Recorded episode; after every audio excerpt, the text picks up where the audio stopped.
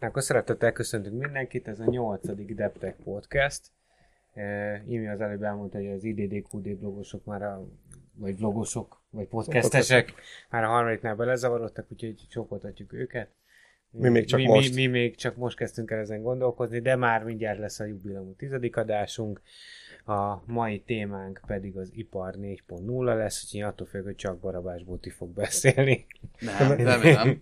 Én, én már rögtön korrigálok, úgyis a digitális transformációról beszélünk, aminek egy része az ipar 4.0. Ó, Nálam más. És van egy dobszerkó a teremben, úgyhogy majd a fura hangokat hallottok a podcastben, akkor ez azért van, mert néha meg akarjuk ütni a dobot. Tegnap azon gondolkodtam, hogy mit, hogyan is lehetne megfogalmazni azt, hogy mi is az az ipar 4.0, és arra jutottam, hogy gyakorlatilag az ipar 4.0 az nem más, mint a különböző népszerű buzzword egy nagyobb buzzword csoportosulása. Hiszen, ha megnézzük, akkor ugye ha ipar 4.0-nak lehet nevezni azt, amiben van gépi tanulás, big data, machine-to-machine kommunikáció, IoT, automatizálás, robotika, tehát gyakorlatilag az összes keresoptimalizálható kulcsszó benne Még van a egyetlen nanotechnológia talán kimarad, de igen. Igen. Meg a- meg a az kvantum. majd az Jönnek 5.0 quintek. lesz. Igen, de egyébként szerintem ez egy nagyon korrekt definíció. Tehát fogd az összes ilyen tech buzzword és meg rövidítést, és csinálj neki egy új sajátot. De én amúgy mai napig nem tudom eldönteni, hogy ezt vajon egy marketinges találta ki, vagy egy politikus. Alapvetően az, az nem lenne baj, hogy mi nem tudjuk eldönteni, az, hogy Boti, te nem tudod eldönteni, az már tényleg komoly kihívás, hiszen te tényleg ezen a területen dolgozol, komoly gyártási, tervezési dolgokban. Szerintem egyébként, ha már ezt is bedobtam, szerintem Angela Merkel volt az egyik első, aki azt mondta, hogy ez, a, ez az Industry, in- Industry 4.0, vagy 4.0, hogy, hogy teljesen pontos legyek. Uh, de egyébként teljesen, teljesen igaz, hogy mindent, ami úgy megjelent máshol, megjelentek az okos eszközök, az okos kütyük, az AI, a, a digitális iker, amit itt az előbb próbáltunk megfejteni, hogy ez micsoda, ezek megjelentek, és aztán valaki egyszer összefogta, és azt mondta, hogy ez akkor már a negyedik ipari forradalom. Igen, Igen, nézegetem. egyébként egy történelmi előzményeket ugye veszünk egy kicsit, talán akkor lehet, hogy a történelmi előzményekkel érdemes kezdeni, hogy az első az ipar 1.0-ra mondták, ugye ez a 1700-as évek vége, 1800-as évek eleje, ez a, az első ilyen gépesítések. Egyébként eh, én azt gondoltam, hogy ez a mezőgazdaságból jött, de aztán egy kicsit utána olvasgattam, rájöttem, hogy a sző, az első szövőszék a, az első ilyen ipar 1.0-ás Igen. ö, szerkezet, és így utána az ipar ugye 3.0-nak nevezték már azt, ami ugye az 50-es évek, amit nagyjából ha azt mondjuk, hogy gyár, akkor majd embernek az jut eszébe, ami az ipar igen. 3.0, és benne vagyunk a kellős közepében annak a újabb fejlődésnek, a most ipar 4.0, hogy ugye jönnek a, a ezek a robotkarok, AI vezérelt dolgok, stb. Ugye a gi- gimiben mindenki tanulja, hogy ipari forradalom, és aztán jöttek a géprombolók, és az imivel egy végi beszédtémánk, hogy vajon lesznek-e a mostani modern uh, ilyen industriális forradalomnak is géprombolói. Uh, Biztos vagyok biztos, benne. lehet, hogy vannak is Igen, azt, egyébként. azt szerint is lehet definiálni, hogy milyen típusú ipari forradalom, mit romboltunk. Igen, ez a gő- gőzgépnek kellett ütni, uh, mint Ludita, vagy a, vagy a PLC-t kb. Itt Szóval itt bedobom a fel kell- fapapucsomat a szerverbe. Hardware. Igen. igen, a felhőbe. Igen, igen, most már nincs is, tehát hogy, igen, hogy eddig az volt, hogy szétverhettél valamit, és most mit versz szét? Tehát a felhőt, tehát hogy? Tehát Ki, hogy? Hát meg egy robotkart el lehet kezdeni ütni, mondjuk.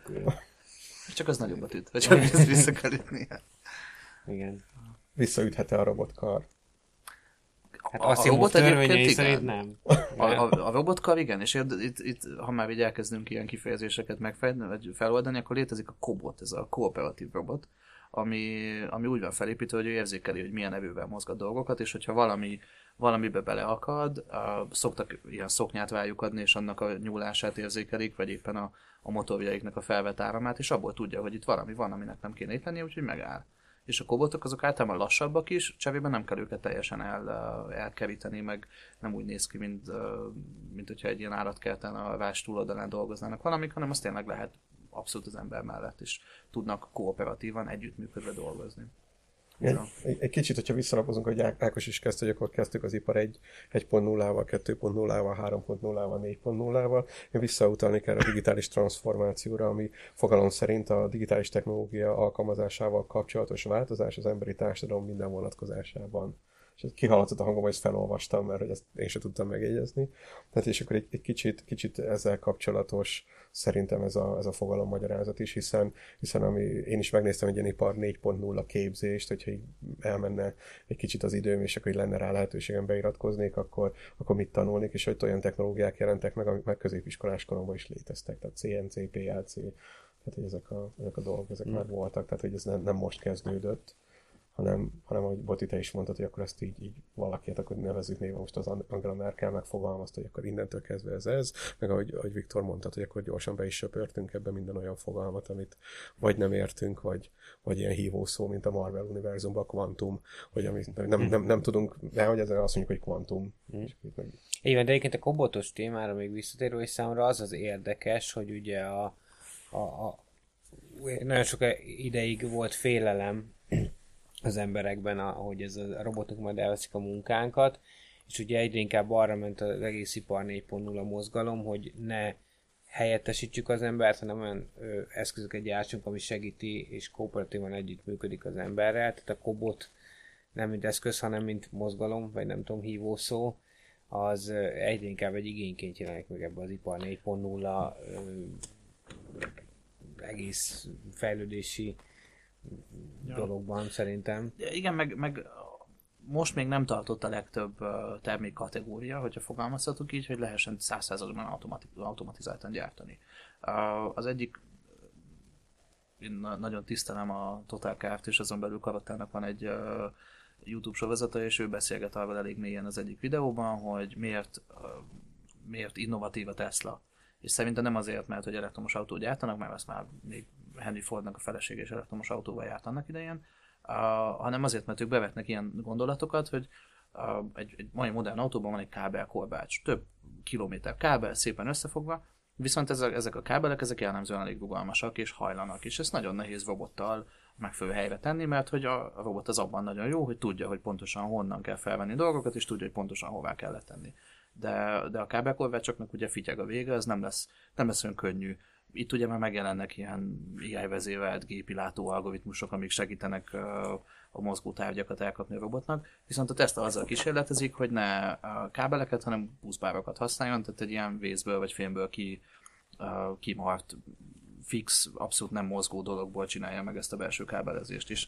Ők arra törekszednek, hogy 100%-ban tudjanak automatizáltan autót gyártani és ameddig eljutunk oda, hogy vagy áttervezzük az összes terméket, amit használunk és gyártunk, hogy, hogy 100%-ban gyártható legyen a robottal, vagy eljutunk addig, hogy az AI vezévelt robotok elég rugalmasan tudjanak hozzáállni ahhoz, hogy ha pont leesik az asztalról a kábel vége, még akkor is fel tudja venni, addig, addig marad a kooperatív robotika, addig marad az, hogy az ember és a robot együtt dolgozik, hogy felépítsen valamit. De a vége valahol inkább egy ilyen, nem, hogy is mondjam, a ke- vége az lesz igazából, hogy, hogy mind a kettő jelen lesz. Tehát egyrészt sokkal fejlettebb robotokat fogunk gyártani, másrészt meg, meg a technológia is, tehát az eszközöket is úgy fogjuk tervezni, hogy könnyebben gyártható legyen. De ez egy evolúciós folyamat. De azt hiszem éppen Musk mondta az egyik videóban, hogy az egyik másik ilyen probléma, ami sokkal egyszerűbb, az, hogy egy gumikalapáccsal rá kell ütni az ajtónak a zsanérjára. És ezt ugye a robottal nem tudja tökéletesen helyreigazítani, viszont aki ott áll, az éppen tudja, hogy nagyjából érzése, hogy milyen erővel üt oda, és ezt, ezt nem lehet, ezt a, ezt a részét nem tudja például automatizálni mind a mai napig. De egyvel, tehát ők nagyon nevesen dolgoznak ezen, ugye ez volt pont a a, az egyik ilyen negatívabb időszaka a Teslának, amikor majdnem csődbe mentek, nekik azért volt egy néhány ilyen. Volt pár, igen. igen a, amikor ők, ők felépítették ugye az új gyárat, és azt mondták, hogy mindent automatizálunk, amennyivel csak lehet, és onnan egy kicsit vissza kell eskálázni, és embereket kellett a gyártósorok mellé állítani, mert egyszerűen nem, nem volt elég megbízható ez a, a, ez, a, ez a gyártási stratégia. Viszont ami, ami mondjuk meglepett az, hogy az Adidas bejelentette, ugye neki volt ez a nagy fellángolás, hogy visszatelepíti a gyártást Németországba, aztán ugye most úgy döntöttek, hogy mégis visszamennek Kínába, mert... És mégis emberekkel. És mégis emberekkel, mert az még mindig olcsóbb az emberi robot, mint, mint az automatizálás, mert egyrészt drága a technológia, a szakemberek szintén drágák, képezni drága, fenntartani drága, és uh, még nem tartott ez a dolog, hogy, hogy teljes biztonsággal tudják automatizáltan igen, és, és ez egy, egy évig volt ez a gyár, ez egy évig működött, mm-hmm. amit felhúztak, ez az a teljesen automatizált gyár, ugye pár ember, aki ugye fenntartással, karbantartással foglalkozik. Igen, mi újongtunk Viktorra, amikor megjelent a hír, aztán kicsit meglepődtünk, akkor pár hónapja megjelent, hogy hát akkor mégis vissza... Visszamennek Ázsiába. Hát ameddig lesz a világnak olyan szeglete, ahol, ahol egy távvizsér meg gombokért emberek megcsinálnak uh, nagyon egyszerűen lebontott műveleteket, addig az mindig olcsóbb lesz, mint a, mint a robotok. Bízunk egyébként a benne, hogy ez robotok ki fog azért futni. Igen, meg hogy ez, ez nagyon izgalmas, hogy eddig beszélgettünk arról, hogy, hogy az, a, az a rész az ipar 4.0-nak, ami, ami tényleg az emberek általában először rágondolnak, hogy ott van egy robotkar, fölvesz egy alkatrészt, beteszi valahova, meghegeszti, lefesti. De hogy, hogy nagyon sok olyan része volt, hogy én is így próbáltam utána olvasgatni, ami akár a logisztikát érinti, akár a tervezést, akár az adatfeldolgozást is, hogy volt erről szó, hogy Kínából, tehát mi is említettük már korábban, hogy Kínából nagyon nehéz elhozni a gyártást a logisztikai képítettség miatt. Tehát, hogy ott pont azért, mert már, már évtizedek óta megy a gyártás nagyon nagy kapacitással, olyan kikötők vannak, olyan ellátó útvonalak vannak, olyan, olyan vasutak, utak, ami, ami ezt így tudja támogatni, és hogy, hogy ez gyönyörű, hogy leteszel egy gyárat valahova, ami iszonyatos mennyiségű terméket legyárt, de hogy azt hogy juttatod el? Ez a cél. Meg az, hogy ugye nagyon sokat foglalkoznak azzal a Kínában, tehát ugye nem csak gyártás történik, hanem ha jól tudom, a gyártás előkészítésének egy része is ott történik, és, kido- és dolgoznak ki módszereket, amivel olcsóbban és gyorsabban tudják ugyanazt gyártani, mint a megrendelő kíván. Tehát, hogyha valaki át akarja hozni, akkor ezt a tudást is át kellene hoznia. Meg gyakorlatilag, ha belegondoltak, minden nagy robotépítő cég most már kínai kézben van. Tényleg? A- Az is? Ezt Szinte bármelyikre gondoltok, néztem. ez nagyon valószínű, hogy kínai tulajdonos, vagy egy kínai befektetési alap áll valahol mögöttük. Ők egyszerűen olyan mennyiségű robotot kellett vegyenek, hogy olcsóbb volt megvenni a robotos cégeket, mint a, mint a robotokat. Nagyon, nagyon erősen át, átbíran oda a mérleg az ő oldalukra. De többször is felhoztuk, de soha nem beszéltük végig. Tehát az első ipari forradalom az igazából az volt, hogy ha, ha jól emlékszem, hogy Vágóhidon uh, lógatták a marhákat, és ők uh, talán Cincinnati-ben. Ez volt az első nagy, ahol, ahol ilyen futószalag jelent meg. A, a másodikat tipikusan azt szokták mondani, amit Henry Ford talált ki, tehát, hogy ő úgy, Szalag. igen, tehát hogy a, egyrészt a szalagmunka, másrészt az, hogy a, az összeszevelést ezt lebontotta elemi lépésekre, az elemi lépéseket az dokumentálta úgy, hogy a jobb kezed mutató ujjával fogod meg a csavarnak az alját és a hüvelykujjával a tetejét, ennyire. Ez, ez már teljesen lean volt. Igen, ö, a lean erre, igen ebből, ebből lesz egyszer Lean, majd egyszer később Japánban. De hogy ő ezt ennyire mélyen dokumentálta, ez a második. A harmadik pedig a PLC vezérlés, ez gyakorlatilag a, az ilyen egyszerű logikai vezérlők, amik ha az egyik szenzor azt érzékeli, hogy megjött a munkadarab, és a másik azt érzékeli, hogy már ott van a másik alkatrész, akkor összezárhat a szerszám. Tehát az ilyen jellegű dolgok, ez pedig a harmadik ipari forradalom, és az, hogy, hogy robotok szerelnek össze dolgokat és hegesztenek, ez valahol a, a harmadik és a negyedik között van. Tehát a, a, az előbe beprogramozott robotok, amik, ahogy az előbb mondtam, egy ketvec mögött dolgoznak, ez még nem a negyedik ipari forradalom, az akkor kezdődik, amikor a robotok már tudják, hogy mit gyártanak, a gyártott eszköz tud szólni, hogy hello, én egy fekete színű kapvió autó leszek, és ezért leszel szíves olyan, olyan alkatrészeket rám szerelni, hogy ez majd annak megfelelő legyen. Nehogy véletlenül zártetős legyek. És- Igen, és vagy zöld, legyen vagy zöld, vagy valamilyen furcsa színű. Uh, illetve amikor, amikor elkezd az egész uh, ellátási lánc egy ilyen nagyon, um, nagyon erősen nyomon követhető lenni, uh, megjelenik egy, megjelenhet mesterséges intelligencia gépilátásban, a termeléstervezésben, sok mindenben megjelenik ez az úgynevezett digitális iker, ami, ami gyakorlatilag azt jelenti, hogy a, az a fizikai gyár, ami létezik, annak van egy virtuális megfelelője egy, egy számítógép parkban, és hogyha valamit ki akarok próbálni, akkor először próbálom ki. Hogyha valamit meg akarok figyelni, akkor ott, ott minden adat elérhető, és ott, ott tudok tervezni. Úgyhogy ez ugyanígy megjelenik például a blockchain, hogy még több uh, buzzword kössünk bele ebbe, hogy ugye a beszállítási láncon végig olyan blockchain-nel hitelesített szerződések szülessenek, hogy mindig egyértelműen nyomon követhető legyen az alkatrész. Sok, sok ilyen jellegű dolog, és akkor így, így áll össze kb. a mai világban az Igen, nem lehet, nem lehet valami elég modern, ha nincs benne blockchain, tehát ez Igen, Igen, blockchain ez fel, Tíz évvel ezelőtt még a Bluetooth volt, hogy tegyünk bele Bluetooth-t, meg tegyünk bele blockchain muszáj. De nem, egyébként ez a blockchain-es állomások, vagy, vagy hogy mondjam, munkafolyamat pontok, ez megjelent egyszer egy egészségügyi ilyen drónnal szállító startupnál, ugye, ahol vérmintákat, vagy különböző ilyen mintákat kell szállítani ugye a felvétel helyétől a laborig. Ezt általában most ugye valami, mondjuk egy ilyen, hogyha néz egy nagy klinika területet, ugye akkor a valaki felugrik egy biciklire, vagy valami, és akkor úgy átvisz az egyik épületből a szemben másikra. ehhez van csőposta egyébként az egyetem. Vagy csőposta, igen, de hogy ez a leveszem a mintát, ráírom, hogy kinek a micsodája, nyilván érzékeny adat, blockchain-nel van védve, ugye, és akkor onnan lehet check, hogy jobb odaadtam a drónnak, felszállt a drón, ez a tető érzékelt, hogy elment, a következő tető érzékelt, hogy átment fölötte, a harmadik tető meg hogy leszállt, és akkor odaadjuk, és akkor mindenhol az időpontok is, meg minden.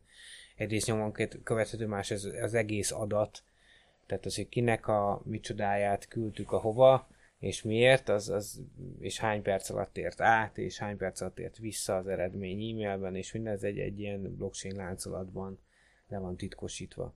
Ez az És- adat, adathitelességnek a kérdése, hogy tényleg az történt-e, amit állítunk. Tehát hogy ez az ipar 4.0, ez szerintem ugye ez a kérdés, hogy hogy ez a fajta ö, dolog, ez mikor fog megjelenni más helyeken. Ugye ez csak azért akartam, de még... Ugye ez a, a repülés, az ilyen aerospace industry-ban a repülőgépeknek az alkatrészeinél ez abszolút megvan, csak egyenlően vonalkódoznak.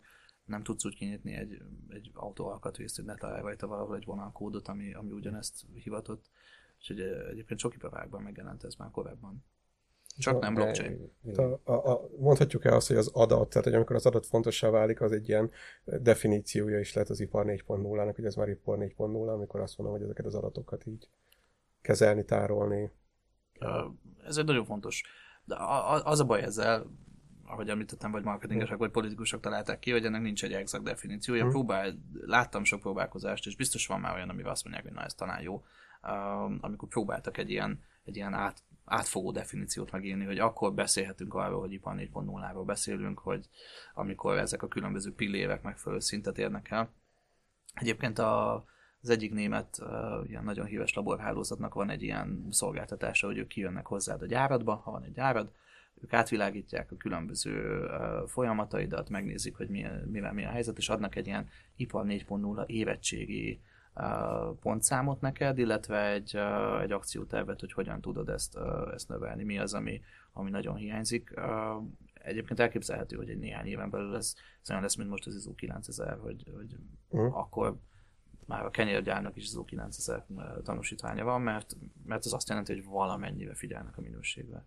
Hát ez olyan, mint a Google ad ilyen digitális vállalkozás elismerést, ugye. Vállalkozásoknak az első elismerés, ha van honlapod, és Magyarországban elő, ebből elég sokat ki kell osztani, mert még honlapja se volt sok cégnek.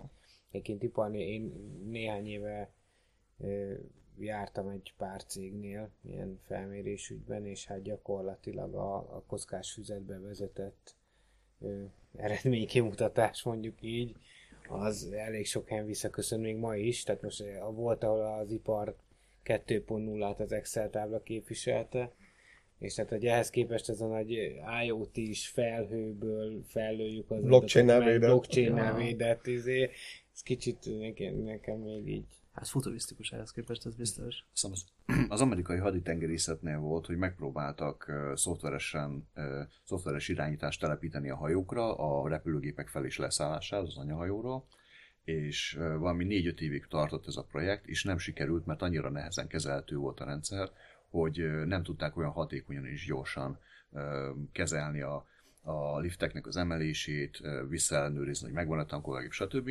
Végül visszaálltak a klasszikus csavar, anya és csavarhúzó módszerre, amikor egy terepasztalon gyakorlatilag ezekkel modellezték, hogy mi hol van. Ez a tologatták ott a... Van, szóval ez, ez volt azt hiszem az első ilyen hivatalos, vagy egy mm, nyilvánosságot kapott kísérlet a, a digitalizálására ezen részének a haditengerészetnek. Ez nem lehet minden digitalizálni. Szóval beszéltünk arról, hogy fogalmak, és akkor így bedobnék egy ez a Deloitte Insight-nak a kutatása ipar 4.0 területről, 2020 januári magyar nyelvű megjelenését láttam ennek, ez 19 ország, 200 cég, 1600 vezető, és akkor itt elhangzik egy ilyen, hogy okos gyárak. Tehát ugye ez is egy ilyen, ilyen izgalmas fogalom, hogy ugye ezek hatékonyabbak, az okos gyár és az ipar 4.0 az miben különbözik? Nem, itt, itt maga az okos gyárakat úgy definiálják, hogy ezek hatékonyabbak lesznek, agilisebbek, a folyamatok átláthatóbbak, kevesebb a term- termelés kiesés, jóval nagyobb az alkalmazkodó Hát a képességük. Ö, Egyébként szerintem valahol összefügg a kettő, mert az egyik, az egyik inkább egy technológiai kérdés, a másik meg inkább egy ilyen gondolatvilágbeli kérdés. de a kettő egymás mellett nem fog működni jól. Tehát hiába van neked hihetetlen nagy high-tech gyárad, ahol szinte teljesen robotok vagy kobotok gyártanak valamit, hogyha annak bénán csinálod a karbantartását, akkor nem lesz hatékonyabb, mint egy kevésbé high-tech gyár. Igen. Uh, Vagy ha túl sok a raktározási költséged, vagy Akkor- bármi, akkor elvész a- hogy- Én egyszer voltam egy gyárlátogatáson, és akkor ott volt egy 60 milliós ilyen lézervágógép, és mellette meg ott volt egy vödör, amiben egy feltűnően drága alkatrész volt belerakva, és akkor kérdeztem, hogy ez mi ez, és mondták, hogy hát nem érkezett meg a, az ilyen speciális vágófejhűtő egység, és akkor úgy döntöttek, hogy egy 700 forintos vödröt vettek a valamelyik 100 forintosból, és abba, abba, abba hűtik a lézervágófej. figyelj. De ha működik, akkor miért? Hát hő, a hőkiegyenlítést, azt már ismerték az első ipari forradalom idején is, tehát a meleg tárgyakat hideg vízbe teszel, ugye nem? Hát, Igen. Tehát előkészítő megbeszélésnél beszélgetünk arról, hogy egy mennyire bonyolultabbá vált egy autóban mondjuk egy, egy, egy lámpacsere a régebbi korábbi verziókhoz képest, és ilyen egészen extrém, extrém megoldások lennek, hogy nem, nem lehet, hogy az ipar 4.0-nak legalábbis most félve mondom ki ele, elején, hogy, hogy itt egy kicsit elmegy majd ez az egész ebbe, hogy előbb bonyolultabbá válik, mielőtt egyszerűbbé válna. Minden technológiának van egy ilyen több fázisú eh, felmeglefutása, amikor felülsz egy ilyen hype-ra, ész nélkül csinálunk mindent, amit, amit csak lehet, aztán egy kicsit, amikor eléri ez a csúcspontot, akkor így visszazuhan, és végül beáll majd arra a szintre, amikor tényleg jól használnak egy-egy, vagy, vagy jól működik egy-egy technológia. Szóval ez benne van a pakliban, hogy az első időszakban szakban ezt nem fogjuk jól csinálni. Biztosan. Tehát hibázni fogunk sokat, rengeteget. Mire kialakul. Biztos, hát ez teljesen biztos. Hát most nézd meg, hogy a különböző hitelesítés és egyéb dolgok mondjuk a, a tehát az internetes felületeken belépni. Tehát, hogy pár éve, húsz évvel ezelőtt hogy léptél be egy nem tudom, honlapra, Beírtad hogy ugye azt a jelszót, amit az igen, időben is kisbetű, nagybetű, nem tudom, ilyen is legyen, csillagoska is legyen benne, nem tudom mi, megőrülök. Amikor az ötödik, nem tudom milyen honlapra regisztráltak, van, nem emlékeztek, az első mi a jelszó, soha többé nem léptél be. Nem tudom, most meg ugye mondjuk belépek egy, mondjuk egy telefonon, egyszer megadom a, a Gmail jelszót, és akkor egy gomnyomással tudok a Facebookra, a ilyen olyan appokra, a különböző honlapokra belépni, és elméletek védve vannak az adataim. Hát ezt mondjuk, Én, én, most ezt már, mondjuk én most már csak egyetlen jelszóra emlékszem, és az összes többi jelszótárban, vagy egyéb módon van Hát ez a, megoldva és hitelesítve. 20 évvel ezelőtt egy civil szerv, nyitottunk egy bankszámlát egy takarékszövetkezetbe, és így megkérdeztük a fiók vezetőt, hogy lehet-e telefonon adatot kérdezni. Válaszolt, hogy hát, ha a kisjányok megismerik a maga hangját, akkor igen. Na. De ez volt, volt egy ilyen audio, azonosító rendszer már akkor. Hol- kis Hosszú az út onnan a blockchainig azért. igen, és tegnap az egyik reklámban hallottam pont éppen, hogy hangalapú hitelesítés is aláírással lehet Ugye, ugye? hitelt felvenni. Én találtam egy olyan fogalmat, hogy már itt a fogalmak bonyolultságánál vagyunk, ami, ami úgy definiálja a, a negyedik ipari forradalmat, hogy a, olyan technológiákra utal, amelyek egyfajta kombinációja a fizikai, digitális és biológiai rendszereknek, és hatással van az összes tudományra, a gazdaságra és az iparra. Eddig talán ez áll a legközelebb az igazsághoz. Itt a, bio, a biológiai. Bár, bár nekem a. Victoria még mindig jobban tetszik, de, de talán ez kicsit alaposabb azért. A biológiai mondjuk el. rendszer szerintem itt, itt kb. A, az emberek. Vagy remélem, hogy az emberek, és nem valami nagyobb más. Hát ki Hát tudja. a giliszták a földben, amire ráépítetted a gyárat. Ugye? Kérdés, hogy ők mennyivel hatnak azért a, a jövőbe. Uh, még ha picit visszamehetek ehhez, hogy, uh, hogy egyre bonyolultabbak a termékek körülöttünk, az amerikai gazdáknak van most éppen folyamatban egy elég erős forradalmuk a traktorgyártók ellen, meg az ilyen kommentgyártók ellen, mert nem tudom, hogy hallottatok-e, ez egy néhány éves téma.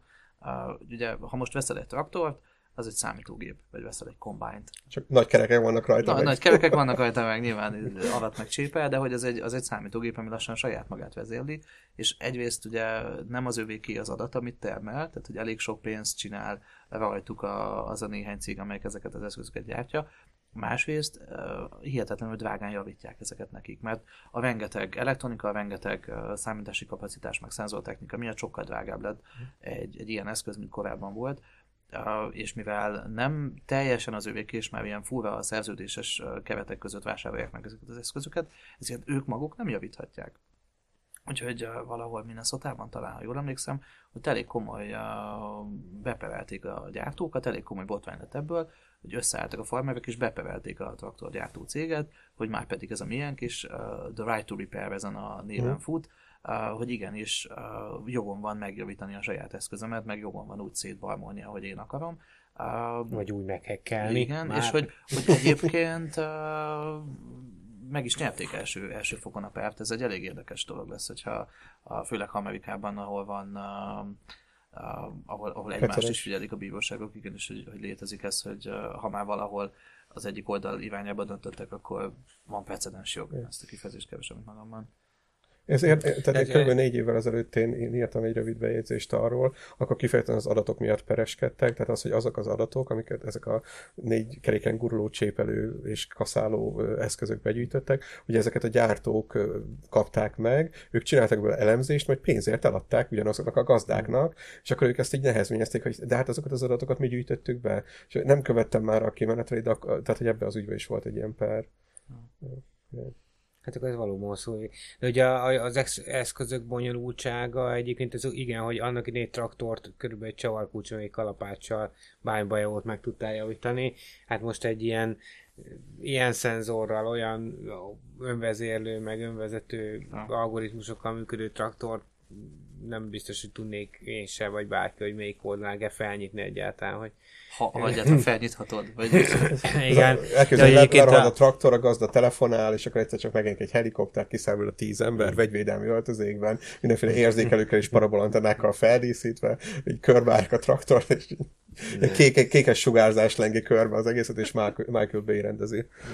Vagy, vagy teljesen online megjavítják, hogy ah, igen, igen, érzékeljük a problémát, pillanat, kész. Újra is lehet tovább. Igen. Próbáltam már kikapcsolni és bekapcsolni? Igen, szoftveres probléma az autóban című rész. Egyébként, mert ugye nekem erről az jutott most az ember, ez, nem tudom, hogy ez igaz története, vagy csak ilyen urbán legenda, hogy a taszári repülőnapokon, mikor az amerikai F-16-os meg a MiG-29-es állnak egymás mellett a felszállás előtt, és akkor az amerikai szerelgetik, hogy hey Joe, a mikro izé, nem tudom milyen csavarhúzóval 0,1 mm-t még kalibrálja, nem tudom micsodán, a másik gépben meg egy Szása hoz majd a kalapácsot, jó, kész, minden a helyén van, tehát hogy, hogy ez a bonyolultság hát és karbantartás. Igen, itt, itt fontos talán megemlíteni azt, hogy ugye nem régen, két hete jelent meg a, a hír, hogy a, az amerikaiaknak a legdrágább és, és legfejlettebb repülőgépük, ugye az F-35-ös, a Joint Strike Fighter, neki most jelenleg ilyen 800-as siba listája van éppen, amin dolgoznak, javítanak, miközben a félvilág ugye vásárolja ész nélkül ezeket a modern gépeket, ami ráadásul nem is számít a legjobbnak jelen pillanatban, hát csak a legjobbnak számít. Nem, nem számít a legjobbnak, mert a, sokszor a, a helyből felszállást a kivéve... Azt mondta, hogy ő a, azt mondta, a helyből felszállást kivéve az F-22-es Raptor gyakorlatilag sokkal, nagyobb, gyorsabb, sokkal gyorsabb, jobb lopakodási képességekkel rendelkezik, stb. Nem, nem véletlen, hogy ezt nem adják el az USA nem adják, így van. Igen, hát mondjuk az a kérdés, ugye, hogy a, azt szerintem, hogy mondjuk abból egy ilyen projektnél ugye hogyan építik össze a gépeket, például, meg a, mondjuk a karbantartásuk, hogy megy, tehát ez mennyire automatizált, mennyire robotizált, tehát milyen infrastruktúrát kellett a gépgyártásra ráépíteni, meg hogy a 800 hibából lehet, hogy 780 szoftveres Biztos. Egy bagos lett a, a 800 hibából atombomba kioldó, tudod, vagy nem tudom. Tehát mind, mindegyik szoftveres hiba. Ja, mindegyik. Akkor alulbecsültem elnézést. Ez azért izgalmas kérdés most, hogy mondtad, hogy ez a fejlesztés, meg hogy mi a legjobb, mert Stanislav Lemnek a 60-as évek elején jelent meg a Hazatérés című sci könyve, ahol így 150 évre elment egy űrhajós, majd visszatért a Földre, és például belefutott abba a problémába, hogy olyan robotok végeztek körülötte minden feladatot, és akkor megkezdő, hogy hol készülnek a robotok, elvitték egy gyárba, ahol robotok gyártottak robotokat, és megkezdő, hogy beszélhetne valakivel, aki ezeket tervezi, és ezeket robotok tervezik. És ki dönti el, hogy mikor selejtezik, vagy cserélik le őket, azt is a robotok döntik el. Tehát, hogy, hogy azért ez már így ilyen, ez a jelenség itt kopogtat a kapuknál. Hogy Igen, hát azért ezt tőle nagyon messze vagyunk. 150 év. Kicsit messze, igen, kicsit messze. Egyébként az egyik Star Trek mozifilmben volt egy, egy mondat, ami nagyon jól belevág ide, hogy ha gép végzi el az ember munkáját, akkor az ember lesz szegényebb.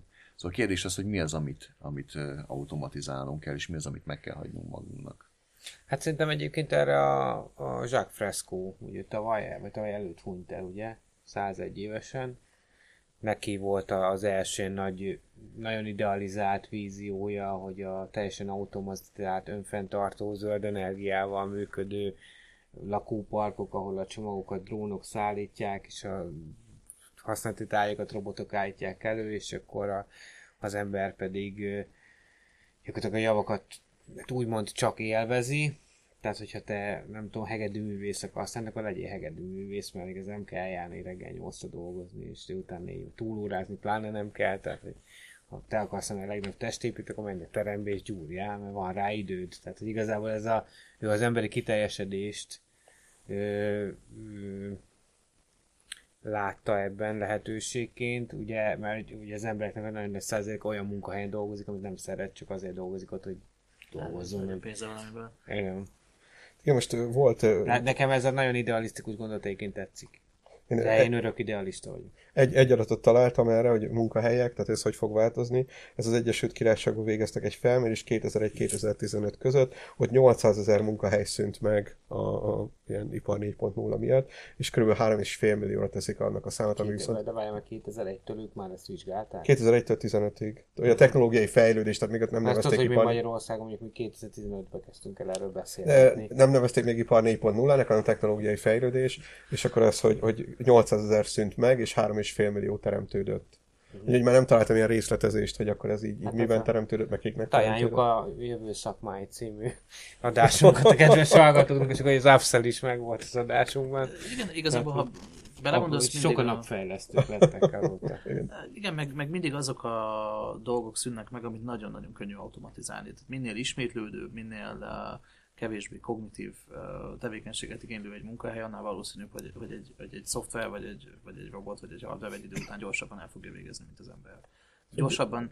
Én, én annak idején a, voltam a CERN-ben többször is, és az egyik első idő látogatáson a, elvittek a, a számítógép terembe, ahol ugye a nagy komputer kapacitása van a CERN-nek, több tízezer számítógép, nagyon látványos, és ott van a, a CERN a komputer történelme. És a legelső bejegyzés az egy úriember, aki gyorsabban számolt, mint az átlag, és ő volt az első komputer a CERN-ben. uh, és onnan, onnan jutottak el eddig. De hogy ez a munka is megszűnt. Igen. Pedig az, ha belegondolunk, a kivételes tehetségnek kellett lenni, hogy az ember ott, ott lehessen, uh, de akkor is egy ismétlődő repetitív dolgot csinált, amit nagyon gyorsan automatizáltak. És hogyha ha most így valaki azon gondolkozik, hogy minek tanítassa a gyerekét, akkor azon túl, hogy valamilyen kell, amit szeressen, valami olyanban kell elgondolkozni, ami, ami a következő 5-10 évben hiány munka lesz. És vagy, mert ezt azért elég nehéz megmondani, hogy mi lesz 5-10 év múlva egyébként hiány szakma, hiszen egy csomó olyan szakma lesz, ami még nem is létezik Igen. ma, hanem én, én mindig azt szoktam erre mondani, hogy sokkal fontosabb az, hogy képességeket tanítsunk meg.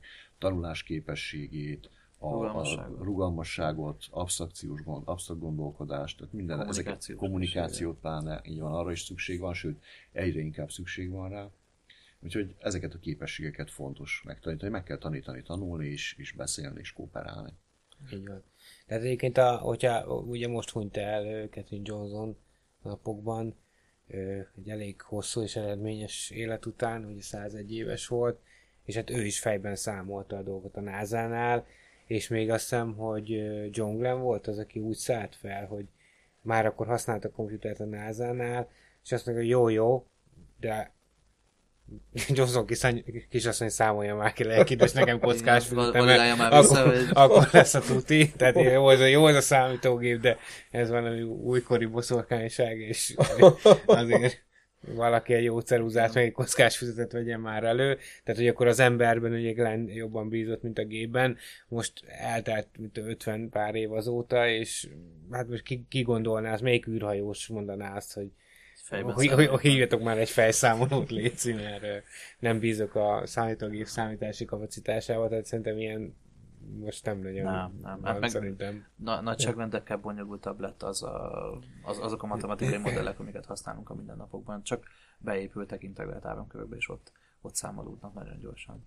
Az előbb mondtátok arra a fogalomra, amit mondtam az ipar 4.0-ra, hogy az egész jó, és akkor ehhez kapcsolva még, még mondanám, hogy ugye ehhez a fogalomhoz kapcsolták, hogy a fejlett technológiai alapú megközelítés, ami magába foglalja a számítógépes fizikai rendszereket, a dolgok internetét, tehát IoT, a számítási felhőt big data, és itt jön az érdekes, hogy kognitív számítástechnika tudományt. Hogy ez mi? Ez ahhoz kapcsolódik, Viktor, amit te mondtál inkább, vagy, vagy ez, ez, ez micsoda, ez a kognitív számítástechnika tudomány? Hogy, hogy, hogy kell azt értelmezni? Hogy... Ez, Nektek sincs ötletetek? Ezek az Hát extrovertált matematikusok. Ez gyakori, gyakori kategória. nem, ezt ö, számomra is egy kicsit ismeretlen fogalom, de én így azt tudom el, szerintem így elképzelni, hogy emögött a gépi tanuló és, és mesterséges intelligencia algoritmusok lehetnek, hogy, hogy, meg, hogy hogyan fogjuk őket megtanítani arra, hogy, hogy képesek legyenek összetett dolgot értelmezni. Jó, hogy vissza is kérdez. Úgy. Például akár. Vagy akár hiszen- automatikusan. Így van. hogyha- Hiszen ugye ez, ez egyik fő probléma az ezek, ezekkel a dolgokkal kapcsolatban, hogy például amikor egy, egy gépi tanulási algoritmust ráengedünk valamilyen összetett adathalmazról, akkor nem tudjuk pontosan például azt, hogy hogy mit várunk el, hiszen azért engedjük rá, hogy ő maga ismerje fel a szabályszerűségeket nagy mennyiségű adaton. És így például nehézkes ennek a tesztelése, hogy, hogy mikor mondhatjuk azt, hogy logikailag elvégezte a feladatát, mert képes volt értelmezni és a megfelelő következtetéseket levonni. Tehát ezt például nem tudjuk tesztelni. Illetve a másik probléma az, hogy ugye um, volt pár évvel ezelőtt, ugye a Microsoft kirakta a chatbotját, és akkor ilyen szexista, náci, szélsőséges, akármit nevelt belőle az internet népen, hogy, hogy Mint mindenkiből.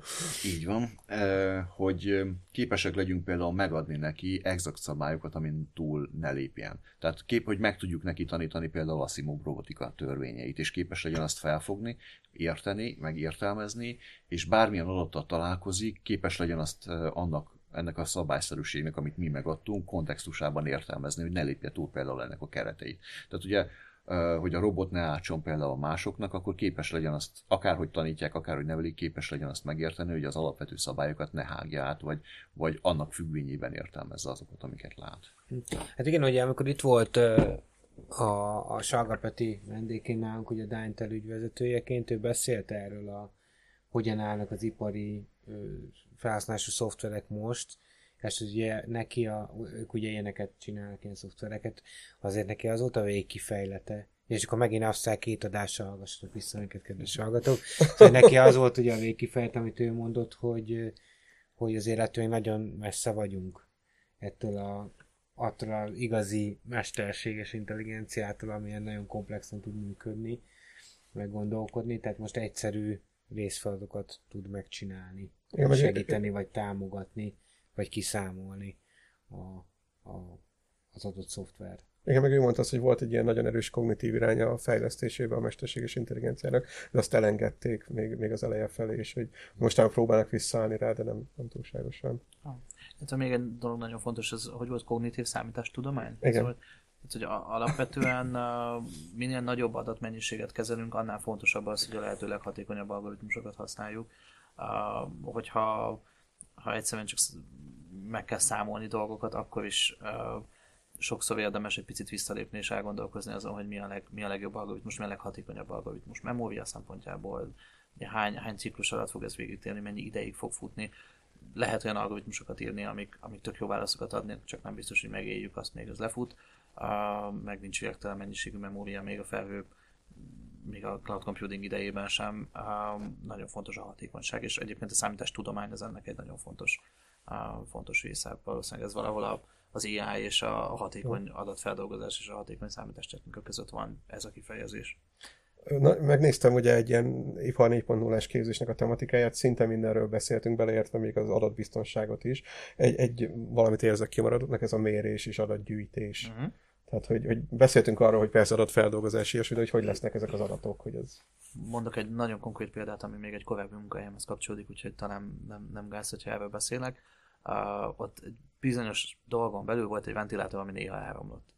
Uh, és ami, ami most jellemző, vagy ami most a, talán az egyik leghigh megoldás erre, az az, hogy teszel rá egy gyorsulásmérőt, a gyorsulásmérőnek kellően gyorsan uh, olvasod a jeleit, és innen tudod, hogy pontosan hogyan vezeg, és hogyha megkérdezted a, a karbantartó technikust, hogy és honnan tudod, hogy nem sokára el fog mondani, akkor azt mondja, hogy kávédaváló. Mert odahajolsz, és hallod, hogy és tudod, hogy nem sokára elromlik. Most ezt a hangot, ezt, ezt egy veszkés formájában észre lehet venni.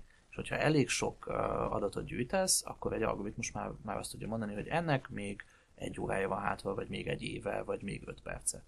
Um, léteznek erre egyébként kész szoftverrendszerek, tele lehet szenzorozni egy, egy bármit gyakorlatilag most már, és abból el lehet dönteni, hogy mennyi még a hasznos üzemideje, és így nem a, gondoljatok az autókra, talán így a legegyszerűbb. A, az olajcserél a régi autón az úgy működött, hogy évente egyszer, de 15 ezer kilométerenként akkor is, hogyha nem telt el egy év. A, vagy, vagy fordítva, amely korábban jön. Egy mai modern autóban már nagyon sokszor az van, hogy szenzorok figyelik az olaj viszkozitását, meg a hőmérsékletét, tudják, hogy mi történt az elmúlt, az elmúlt néhány hónapban, és lehet, hogy azt mondja, hogy hát igaz, hogy egy év lenne, vagy kettő, vagy 30 ezer kilométer, de most úgy használtad ezt az autót, hogy inkább menj el egy fél éven belül mindenképp. Tehát, hogy, hogy az, adat, az adatvezérelt döntések azok most már megjelentek egyébként a mindennapokban is. És Igen, hát nálam- valamilyen módon ezt jelzi neked egy digitális kijelzőn a műszerfalon, Igen. pitty-pitty, vagy Igen. valami. Tehát ugye a Trabantban még nem volt digitális kijelző, meg a Dacia-ban annak idején. Trabantban tehát- nem. Dacia-ban se, se volt ez jellemző, de hogy igen, van egy, van egy nagyon fontos interakció a, a felhasználó és a gép között, hogy, nem, hogy még mennyi ideig mehet az autóval, és ami nekem az egyik kedvenc példám erre az az, hogy ha most a- az autódat azért elég közelről használod, mert beleülsz, meg ott van, meg, meg könnyű megközelíteni, a Nagy-Britanniának vannak olyan szélerőmű szigeteik, amik több, több kilométerre vannak a parttól, és igazából csak van egy nagy feszültségű kábel, ahol behozzák a, a kész áramot. Uh, hogyha ott karban tartani kell, akkor ez egy, ez egy meglehetősen drága dolog, mert ki kell menni hajóval, speciális ipari alpinista és gépészmérnök egyszerre emberek kellenek, akik, akik tudnak karban tartani. Hmm. Ott viszont ez már kifejezetten fontos, hogy, hogy távolról tud diagnosztizálni, és adott esetben egy automatizmus úgy uh, időzítse a karbantartásokat, és az alkatrészek rendelését és minden mást, uh, hogy a lehető leghatékonyabban működjön. És ez már egy, egy ilyen nagyon erős ilyen machine-to-machine kommunikáció adott esetben, hogy a, a szélturbina, mint entitás jelez a karbantartás vezérlő szoftvernek, hogy hello, nekem már nem sok időm van hátra, és valószínűleg a 12 számú csapágy fog elromlani, és akkor a másik rendszer pedig beidőzíti az embert, aki kimegy és a 12-es csapágyat Ez kicseréli. az alpinista gépészmérnök, ez nekem tetszik. Nekem is. Nekem alpinista villamosmérnök ismerősöm van, de gépészmérnökben nem ismerek. És a alpinista villanyszerelő ismerős. Ja, Rögtön jött egy új fogalom a tantárgyból, megtérülési számítás, tehát amit mondtál, hogy ezt is érintettük. Igen. Valahol ez, a, ez az ipar 4.0, ez a, a tényleg megjelenik benne a linnek a legyünk minél hatékonyabbak, és próbáljunk meg minél eh, kevesebb veszteség árán megtermelni egységnyi értéket. Uh, Ez egy csomó-csomó technológiával felöntve. Azzal, hogy uh, nagyon olcsón tudok szenzorokat tenni mindenre, ez ugye az Internet of Things-nek a, a valósága. Ha, ha belegondoltok abba, hogy egy ilyen gyorsulás maybe mennyibe kerül most, meg mennyibe került ha egyáltalán létezett ilyen precizitású 20 évvel ezelőtt, ez is egy tövedékével esett vissza. Ha már az AliExpress-en meg lehet venni egy új gyorsulásmérőt, akkor ez már azt jelenti, hogy olcsó. Ezzel együtt nyilván ipari kivitelben lehet, hogy még mindig 3-400 dollár, de hogyha egy uh, 3-400 millió dolláros eszközbe teszed rá, akkor, akkor már eltörpül az ára. Plusz, ha minél nagyobb mennyiségben kell gyártani egy drága eszközt, annál olcsóbb lesz előbb-utóbb. Pontosan. Pontosan. Úgyhogy lehet, hogy ami most 300 dollár gyorsulásmérő, az 3 dollárért meg lehet majd 10 év múlva. Csak ki kell várni. És még egy nagyon fontos dolog van, hogy ugye azt gondoljuk, hogy ez a rengeteg adat, ez mind bemegy a felhőbe, és ott történik valami varázslat, és kijön belőle egy szám, és Én valójában ezt tényleg valami hasonló dolog történik. Viszont létezik a cloud computing mellett megjelent egy másik terminológia, az edge computing, ez a, az ilyen határ, határszámítás technika. Egyszerűen bizonyos esetekben túl drága a kommunikáció. Nem lehet minden egyes gondoljatok abba bele, hogy mondjuk ha 40 kHz-en mintavételezed ezt az eszközt, az azt jelenti, hogy másodpercenként 40 ezer művési adatod van.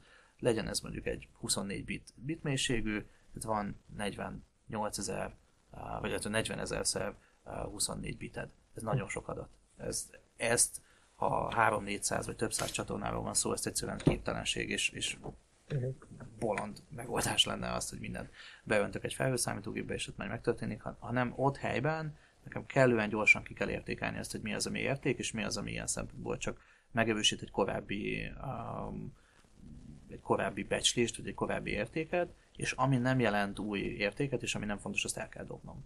És így is marad bőven elég adatom, amiből aztán majd egy, egy felhő alapú rendszer tud számolni, de ez a gyors döntéshozás, ez tipikusan egy computing. És ez vagy, igen, ez megtörtént vagy privát felhőben, vagy pedig célprocesszorokon, tehát digitális jelfeldolgozó processzorokon keresztül. Hát már most terveznek gyakorlatilag olyan processzorokat, vagy digitális jelfeldolgozó processzorokat, amit ugye te magad tudsz programozni, és támogatja a mesterséges intelligenciát, gépi tanulást, és ott helyben ki tudja értékelni a, a nagy mennyiségű adataidat.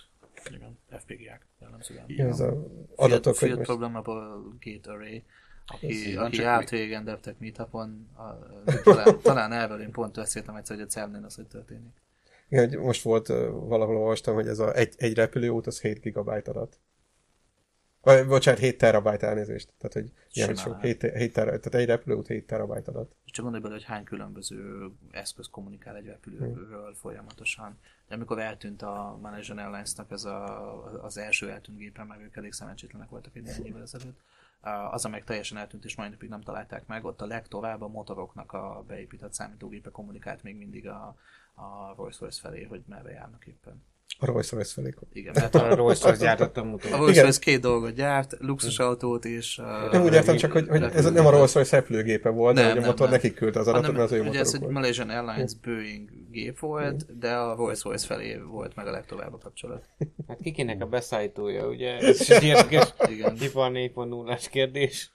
Igen, igen. Nagyon, nagyon bonyolultak egyébként már a, a legapróbb dolgokra, és ha gondolunk magunk körül, annyira összetett ellátási láncok vannak mögötte, és ez a koronavírus, ami most van, ez igazából ebben fog nagyon, nagyon erős gazdasági problémát okozni rövid távon valószínűleg, hogy mindenütt elfogynak a biztonsági készletek, és a kínai új év óta még mindig nem gyártanak a legtöbb gyárban Kínában. Még most kezd el itt szép lassan talpra állni ott egy-két gyártóinfrastruktúra.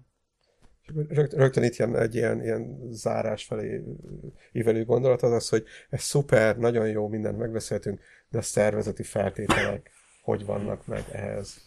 Tehát hogy Biztos az, az oké, okay, okay, hogy van robot, van hozzá szakember, van hozzá szoftver, van hozzá szenzor, termel adatot, de hogy ez, hogy fog ez beépülni mondjuk szervezetekben? Szerintem Hát két a- dolog már most nincs hozzá, hogyha szabad, és azt hadd mondjam el, hogy biztos voltam benne, hogy valahogy a világ vége felé akarod elkeríteni a végén. Végül nem. Pedig nem. Már most sincs szakember. Tehát az látszik, hogy annyira csak itt Kelet-Magyarországon is annyira durván digitalizálódik az ipar, hogy, hogy egyszerűen kellő mennyiségben, kellően képzett mérnököt, technikust nem lehet találni. Ez, egy, ez egy nagy kihívás minden cég előtt. Illetve a másik, ami, ami talán specializáltabb terület, és, és hiányzik, hogy ott vannak a szenzorok, ott van a számítástechnika, születik az adat, de hogy ezt ki fogja értelmezni, az is egyébként, ez, ez pedig egy globálisan nagyon nagy kérdés, hogy a data science-ben és a gyártási technológiákban is jártas ember, az olyan, mint a gépészmérnök alpinista, hogy az is egy nagyon ritka kombináció. És érdekes módon egy-két jobb amerikai egyetemen próbálják összekötni a sőt, még talán rákötnek egy kis ilyen szociálpszichológiát is, hogy a szervezeti Azt a- működést is uh, értelmezzék az emberek, mert ugye azt is lehet adatfeldolgozni.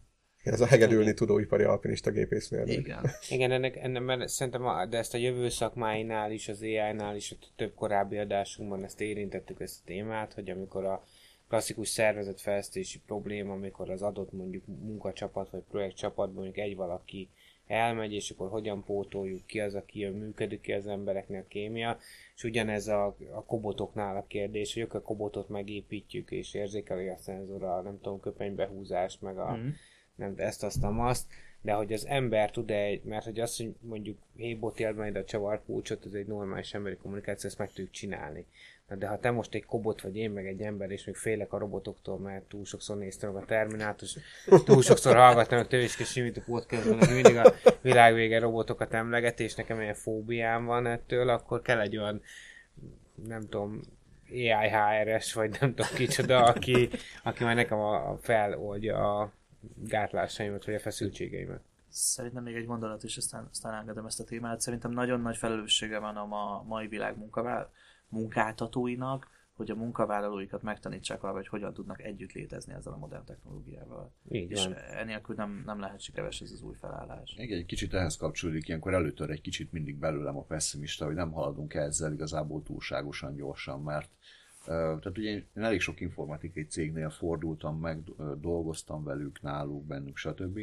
És mindig azt, azt látom, még mindig azt látom 2020-ban, hogy problémát okoz megszervezni egy egy komplet terméknek az elkészítését le- legyen. Tehát hiába vannak különböző módszertanok, nem tudjuk úgy alkalmazni, nem úgy alkalmazzuk, változnak a körülmények, stb. és nagyon-nagyon nehezen tudunk ehhez adoptálódni.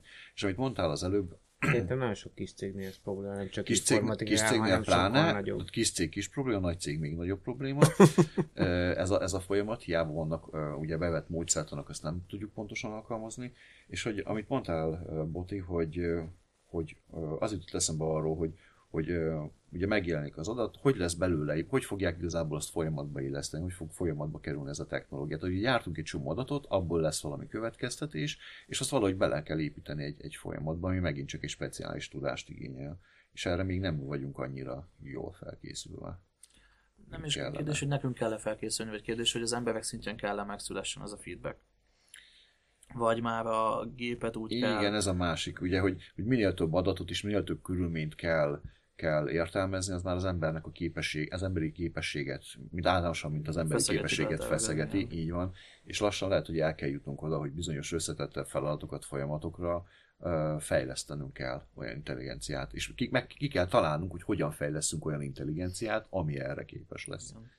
De hogyha megnéztek egy nagyon egyszerű példa így zárásképpen, talán, és akkor talán ez egy ilyen kérdés nyitva hagy, és talán le is zár valamit, mert ugye lassan lejár az időnk, hogy a, én 15 évvel ezelőtt váltottunk ez egyéni vállalkozóigazolványokat, gyakorlatilag különböző formában azóta én vagy főállásban, vagy mellékásban mindig vagyok valamilyen vállalkozó is, és a, tehát akkor az, hogy volt egy számlatömböd, és írogattad a kis számlákat, és akkor elvitted a könyvelőnek, meg személyesen hozott a számlát a, a, ugye megrendelődnek, aztán mondjuk egy jó 5-6 évvel ezelőtt én már átálltam az online számlázásra, akkor senki nem értett, hogy ez miért. Hát ne, nem tudnád így visszaírni 10 nap a számlát, tudod? Nem, mert az nem tudok számlázni, amikor történik a dolog, mert hogy így számítógép, meg adat, meg izé, és akkor tudod, ezt, ezt nem értették, és akkor nagyon sokan ugye ne, neki futottak egyébként többször is a, a dolognak már állami szinten, hogy vezessük ki ezt a